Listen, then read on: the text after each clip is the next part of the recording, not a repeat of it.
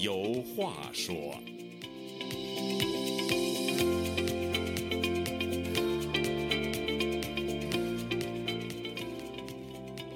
听众朋友，大家好，欢迎您再次来到《周家有话说》这个栏目，我是主持人家园。英语世界里呢，有句名言：“自由不是免费的，Freedom is not free。”顾名思义，自由的获取和维护是要付出代价的。这个代价可能是失去自由，也可能是失去生命。匈牙利著名诗人裴多菲有一首脍炙人口的诗句：“生命诚可贵，爱情价更高。若为自由故，两者皆可抛。”这首诗更加凸显了自由的重要和高贵。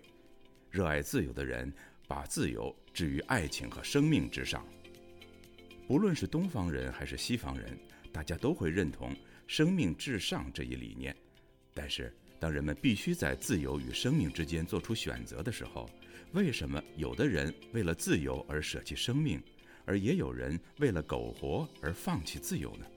他们究竟谁对谁错呢？在这次的《周家有话说》栏目里，我和周孝正教授呢，就来聊一聊自由这个话题。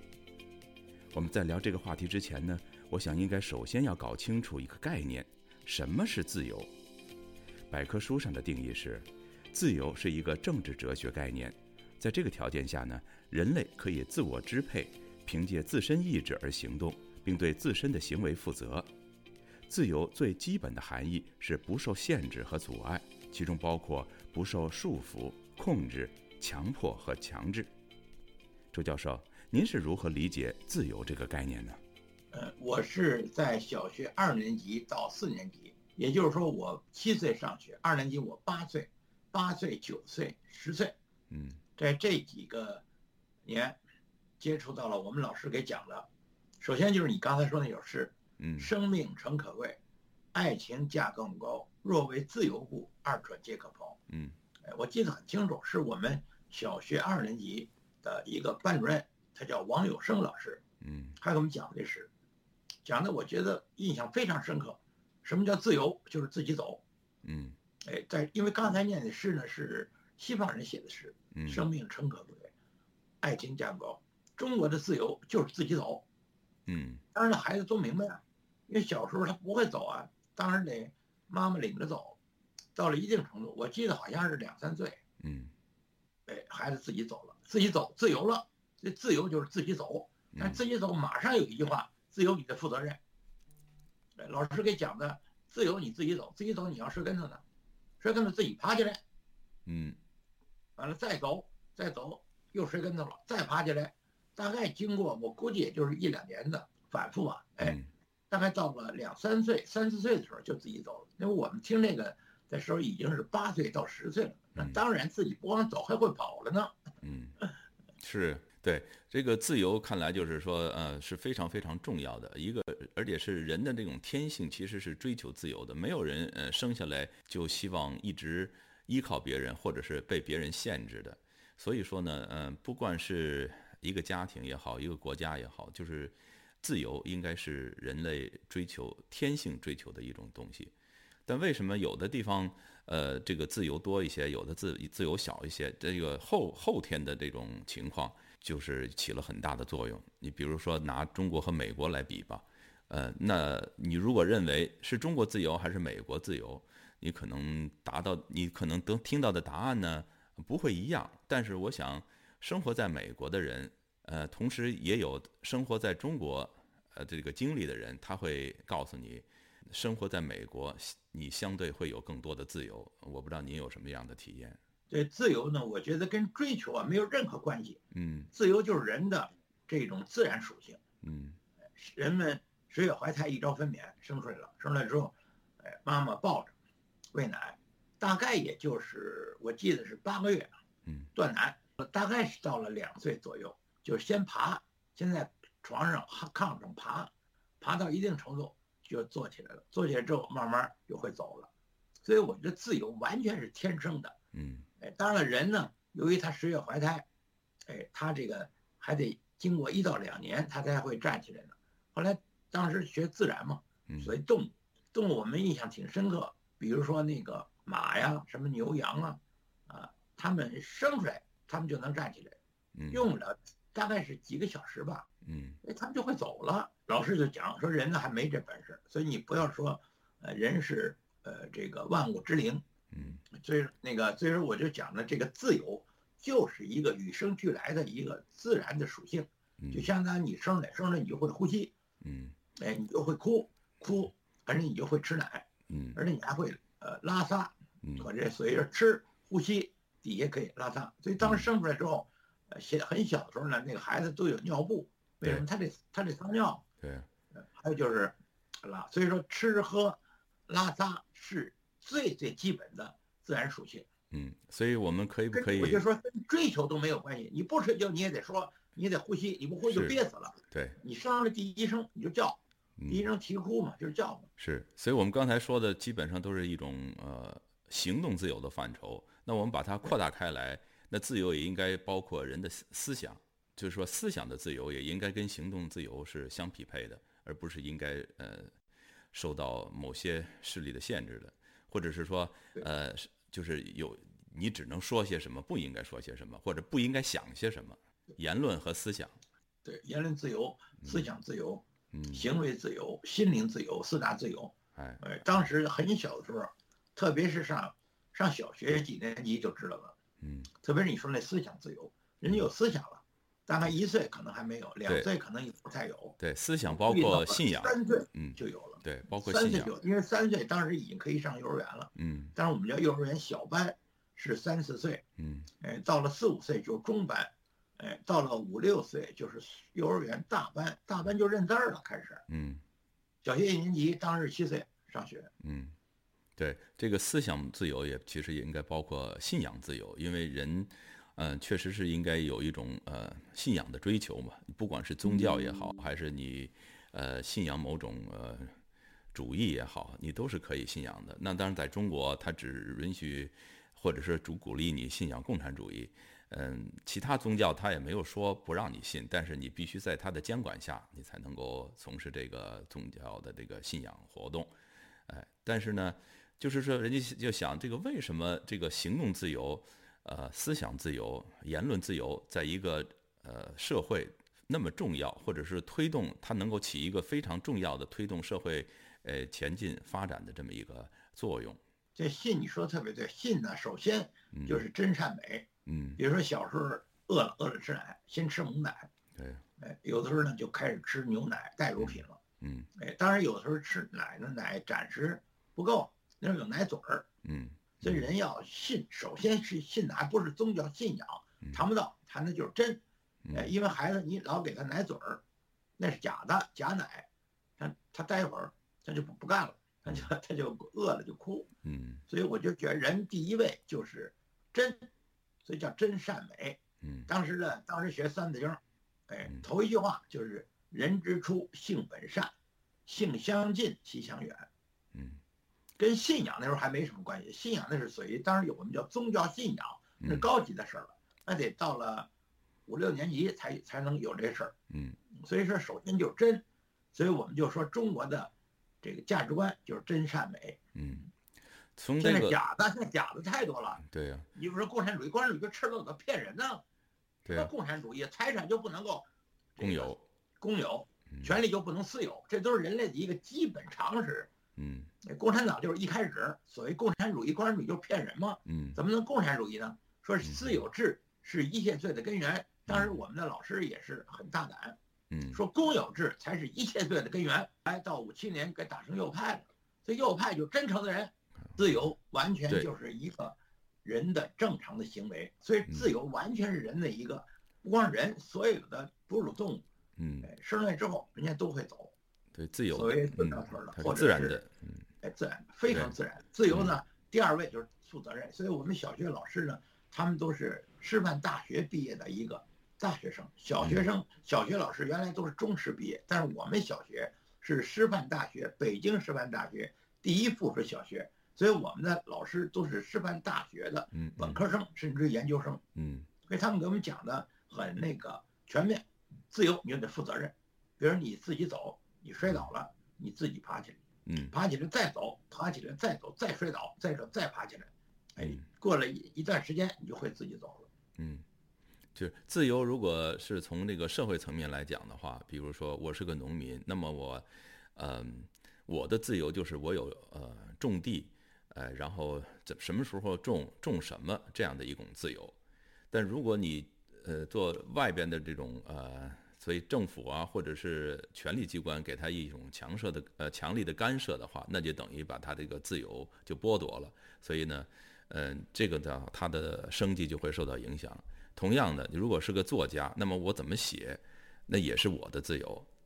但是如果你非要呃规定我这样能写，这样不能写的话，那等于是也把他的那种写作自由给剥夺了。这样的话那，真正的的受众，也就是说，如果农民种不出粮食，那基本上那那其他的人，非农业人他就是就得饿肚子。同样，那个想看好的作品的这种读者，他也看不到好的读呃好的作品，是不是这么样一个道理？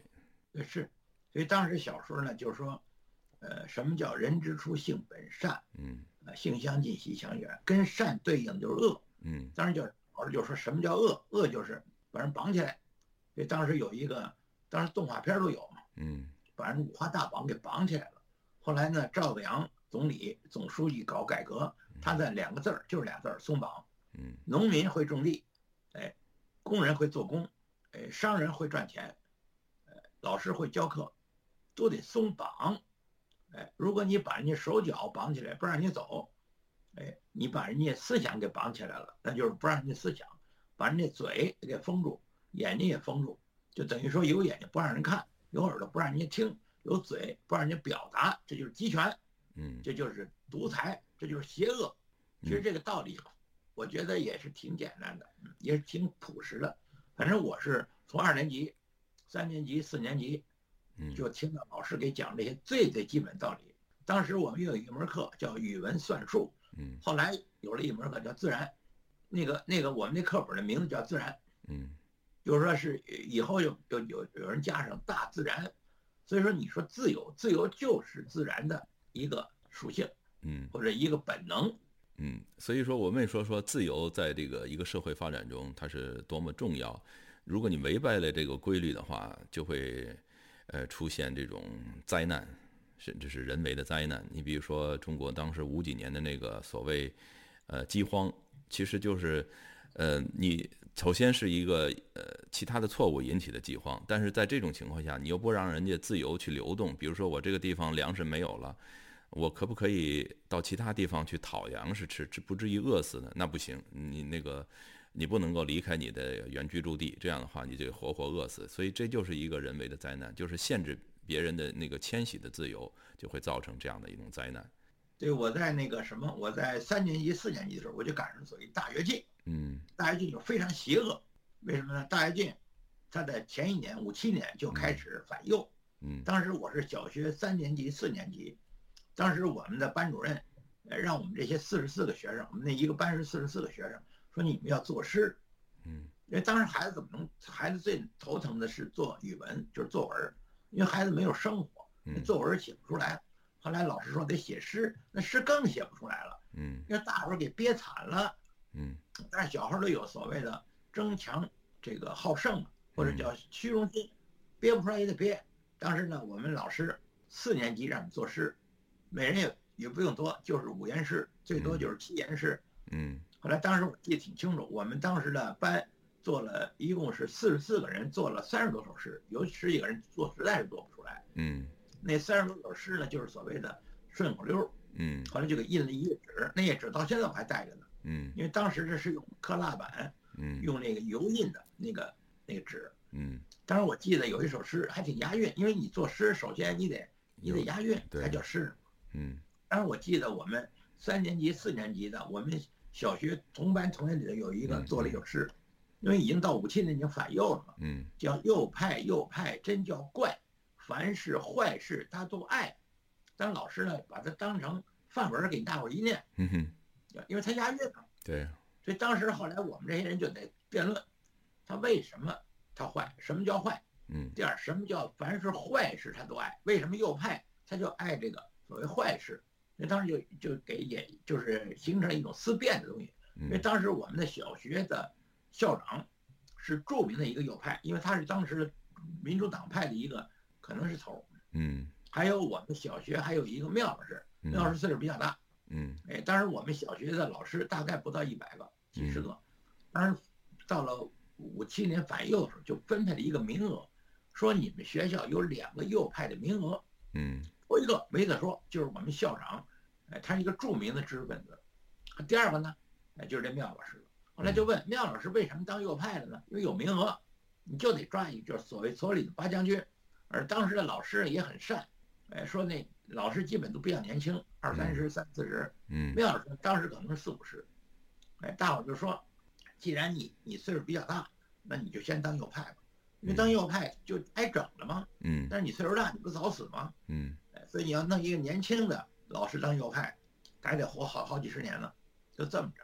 所以当时呢，我们就认为一个正后头就是邪，哎，所以说你说自由是正的，你剥夺人家自由，你就是邪恶。嗯，这是相对的。对，当他们说到了这个，所以言论的这种自由，那当时我记得那个大跃进的时候浮夸嘛，说这个亩产有多少万，几十万斤。呃，然后他，但是呢，这个自由呢，他只给予了这个呃权力机构，也就是说，呃，人民日报也好，新华社也好，这个官方媒体，它可以随便说，随便放卫星，它有胡说八道的自由。但是你如果是懂得这一行的一些人，是专家，你想提出一个反驳的意见，你就没有这个自由了。换句话说，一个社会如果只有一种声音的话，那么这个声音很可能，或者说就是一个谎言了。所以这就是为什么这个言论自由在一个正常健康的社会是多么重要。对，后来到了五七年，反右的时候有四句话，嗯，叫做“百花齐放，百家争鸣”。但是我们是当正面的，这个课堂里头官方讲的，嗯，哎，当时毛泽东有一句话，因为毛泽东是一毛主席，他当时已经接近神了，等于说他就是个神。他说那话呢，叫“知无不言，言无不尽”。言者无罪，闻者足戒。有则改之，无则加勉。百花齐放，百家争鸣。哎，当时我们小时候大概是三年级、四年级就受到这种正规教育，我认为是对的。哎，你百花齐放，百家争鸣。但是后来再过了一段时间，他耍赖，他说我说的不是百花，我说的是百花就你你是毒草。我们当时我们就辩论怎么回事儿？嗯，人家是花，你怎么就说人毒草呢？后来其实就是权力了。他掌握了话语权，他说你是花，你就是花；他说你毒草，你就是毒草，就相当于三十四年以前的八九年六四，我们中国人民大学被打死的学生是第八个。哎，当时呢就是说解放军不打老百姓，但是有一句话叫“凡是镇压学生运动的都没有好下场”，这句话也是官方的，好像是毛泽东说的话。嗯，而他现在他他说你是学生，但是他一般你他说你是暴徒，你就是暴徒了。所以也就是跟你定性，你到底是人民，你还是人民的敌人？你是学生，你还是暴徒？当时由当时的最高的领导邓小平定，邓小平说你学生你就是学生，他一骂你说你是暴徒你就是暴徒，所以他就调军队，所以镇压，将当时我们叫反革命的暴乱。所以当时呢，我们那时候我们已经是八九年了，已经三十四年之前了。嗯，是，所以说自由就有他有自由，他有自由给你随扣帽子，嗯，他说你什么你就是什么。那我们要说，但是那个时候那个六六年的时候，我们那个学生也有自由，但是我们就要打倒党内一小撮走资本主义道路的当权派，头号刘少奇，二号邓小平，所以我们叫刘邓。嗯，所以那个时候呢，就是一天下所谓大乱。是，所以说，如果有人问我什么是自由，那么我的第一个反应就是说，我可以做法律没有呃禁止我做的一些事情。也就是说，你这个自由是有外边是有一个法律的框架的，就是在一个呃现代社会、一个文明社会，你你不可能，你的自由不可能是你想干什么干什么，一定是在法律允许的范围内做的。但是呢，有些事情呢，那个法律没有说你不能这样做，那我就可以这样做。所以这个自由应该是这样的一个概念，您你觉得呢？对，说的对，因为当时呢，比自由还有一个同等的概念，就是正义。嗯。所以我们叫公平正义。对啊，就是你干的事儿是正义的。对啊，哎，你你自由，你说我自由胡说八道，我自由的杀人，那不行。嗯。所以还有一个，当然我们学，因为我们的中学是一个，呃，英国圣公会在中国办的第一个教会学校，现在已经有一百四十九年了。嗯。那当时呢，我们有那个学校里有个教堂，现在是文物了。嗯。当时就想我们，说摩西十诫，摩西十诫就是基督教一个重要的一个人物。他说有十十诫，就十个事儿你不能做。嗯。就是不能杀人，你不能杀人，你不能强奸，你不能抢劫，你不能放火。嗯。这就是说一个最基本的价值观，就自由，绝不是说你想干什么就干什么。嗯。那十戒就是你不能干，不能干的事叫戒。嗯。那所以我们接受这个教育，应该说非常的早，深入人心。嗯。那接下来我们再谈一谈这个自由与生命的这个这个关系哈，就是一开始的时候我们提到的，就是呃，裴多菲那首诗里也讲到了这个，嗯，生命诚可贵，爱情价更高。若为自由故，呃，两者皆可抛。所以在裴多菲的眼里呢，他把自由视为高于呃爱情和生命的这个东西。但是呢，好像东西方对这方面也有一些差异。有些人就是好死不如赖活着，我只要是能够活着，我可以失去自由。但是在西方人有些人眼里呢，就是如果我不能够自由，我宁死，就是不自由吾宁死。所以这个这两个的差异是怎么样产生的？另外就是怎么去看这两种差异？当时中国的文化中也有这东西，跟西方差不多，叫士可杀。杀身成仁，对，叫做人生自古谁无死，留取丹心照汗青。是，那是我们小学就学的东西。嗯，就人家讲究正义。对，当然就学习这些古代的英雄。嗯，子盼叫视死如归。嗯，在我小学时候我就知道，所谓视死如归就跟回家一样。嗯，该死就得死。嗯，不要贪生怕死。对，所以就衍生到这个最近这两三年，这个中国这个防疫现象，也也可以看出来，这个东西方在这个疫情面前所表现出来的这个自由和生命这个价值观的差异，对不对？对，东西方有差异，但是东西方都是所谓人类，嗯，人类在地球上已经达到八十亿人了，嗯，所以人类的共同价值，我们叫。命运或者叫人类的普世价值，其实东西方没有什么区别。嗯，比如说佛教，佛教有一个就是不杀生，他不杀生了，已经到了，当然我们到了绝对有点绝对了。比如说，你你走到道上，你踩死一蚂蚁，蚂蚁很小，你看不见。嗯，但是说呢，人家佛教徒人家也看着，蚂蚁你也不能踩死，虽然你没看见，或者说你不注意，你得注意。嗯，那当时呢，就是所有的生。都是自然的，大自然给的。嗯，西方我们叫上帝，中国我们叫神。嗯，就对于生命的尊重，嗯，是第一位的，所以叫生命诚可贵。第一句话就是生命诚可贵。哎，爱曾爱情价更高。但是若为自由故，二者皆可抛。就是你说那句话，不自由勿宁死，所以叫舍生取义，杀身成仁。所以我们叫正义。什么叫正义？行为正当。嗯，所以为了这个这个生命。体现它的价值，呃，只有只有自由，你才能够体真正体验到生命的价值。如果你没有自由的话，嗯，说不好听的，有点像行尸走肉，或者是苟且偷生了，就活着就没什么意义了。就是说，属于思想，是思想自由是第一位的，对对，言论自由，嗯，思想自由，完了是行为自由，心灵自由，嗯，所以。不光是看中国近代的七十多年的历史，还是看过去两三年的历史，我们都能够体体验到，就是这自由是多么的重要，言论自由、行为自由各个方面的自由是多么的重要，对这个保证这个国家的这个人民的这种根本利益是多么重要。现在我们的家乡北京，嗯，有不少的老人，有基础病的老人得了这个所谓新冠状死了，嗯，连死亡原因他都不许你说。真的，是。你，所以有一个笑话嘛，说以后车祸，以后车祸说怎么死的？车祸不许这么说，嗯，那车祸撞人家，看他有没有基础性的病，嗯，就中国已经到了荒唐、荒诞、荒谬、荒芜，已经不可想象了，就是他已经不实事求是，你已经不可想象了，嗯，你说你死的原因他都给你定，你要说你是沾了这个新冠状死的，他不许。不许让你填，死亡原因不许让你钱。这中国已经荒唐到什么程度了？你想想，人家死了，死亡原因为什么不许说呀？那他他这是有一个是政治考量，还有一个就是这个经济考量。据说是如果你填那个新冠死的话，国家有赔偿。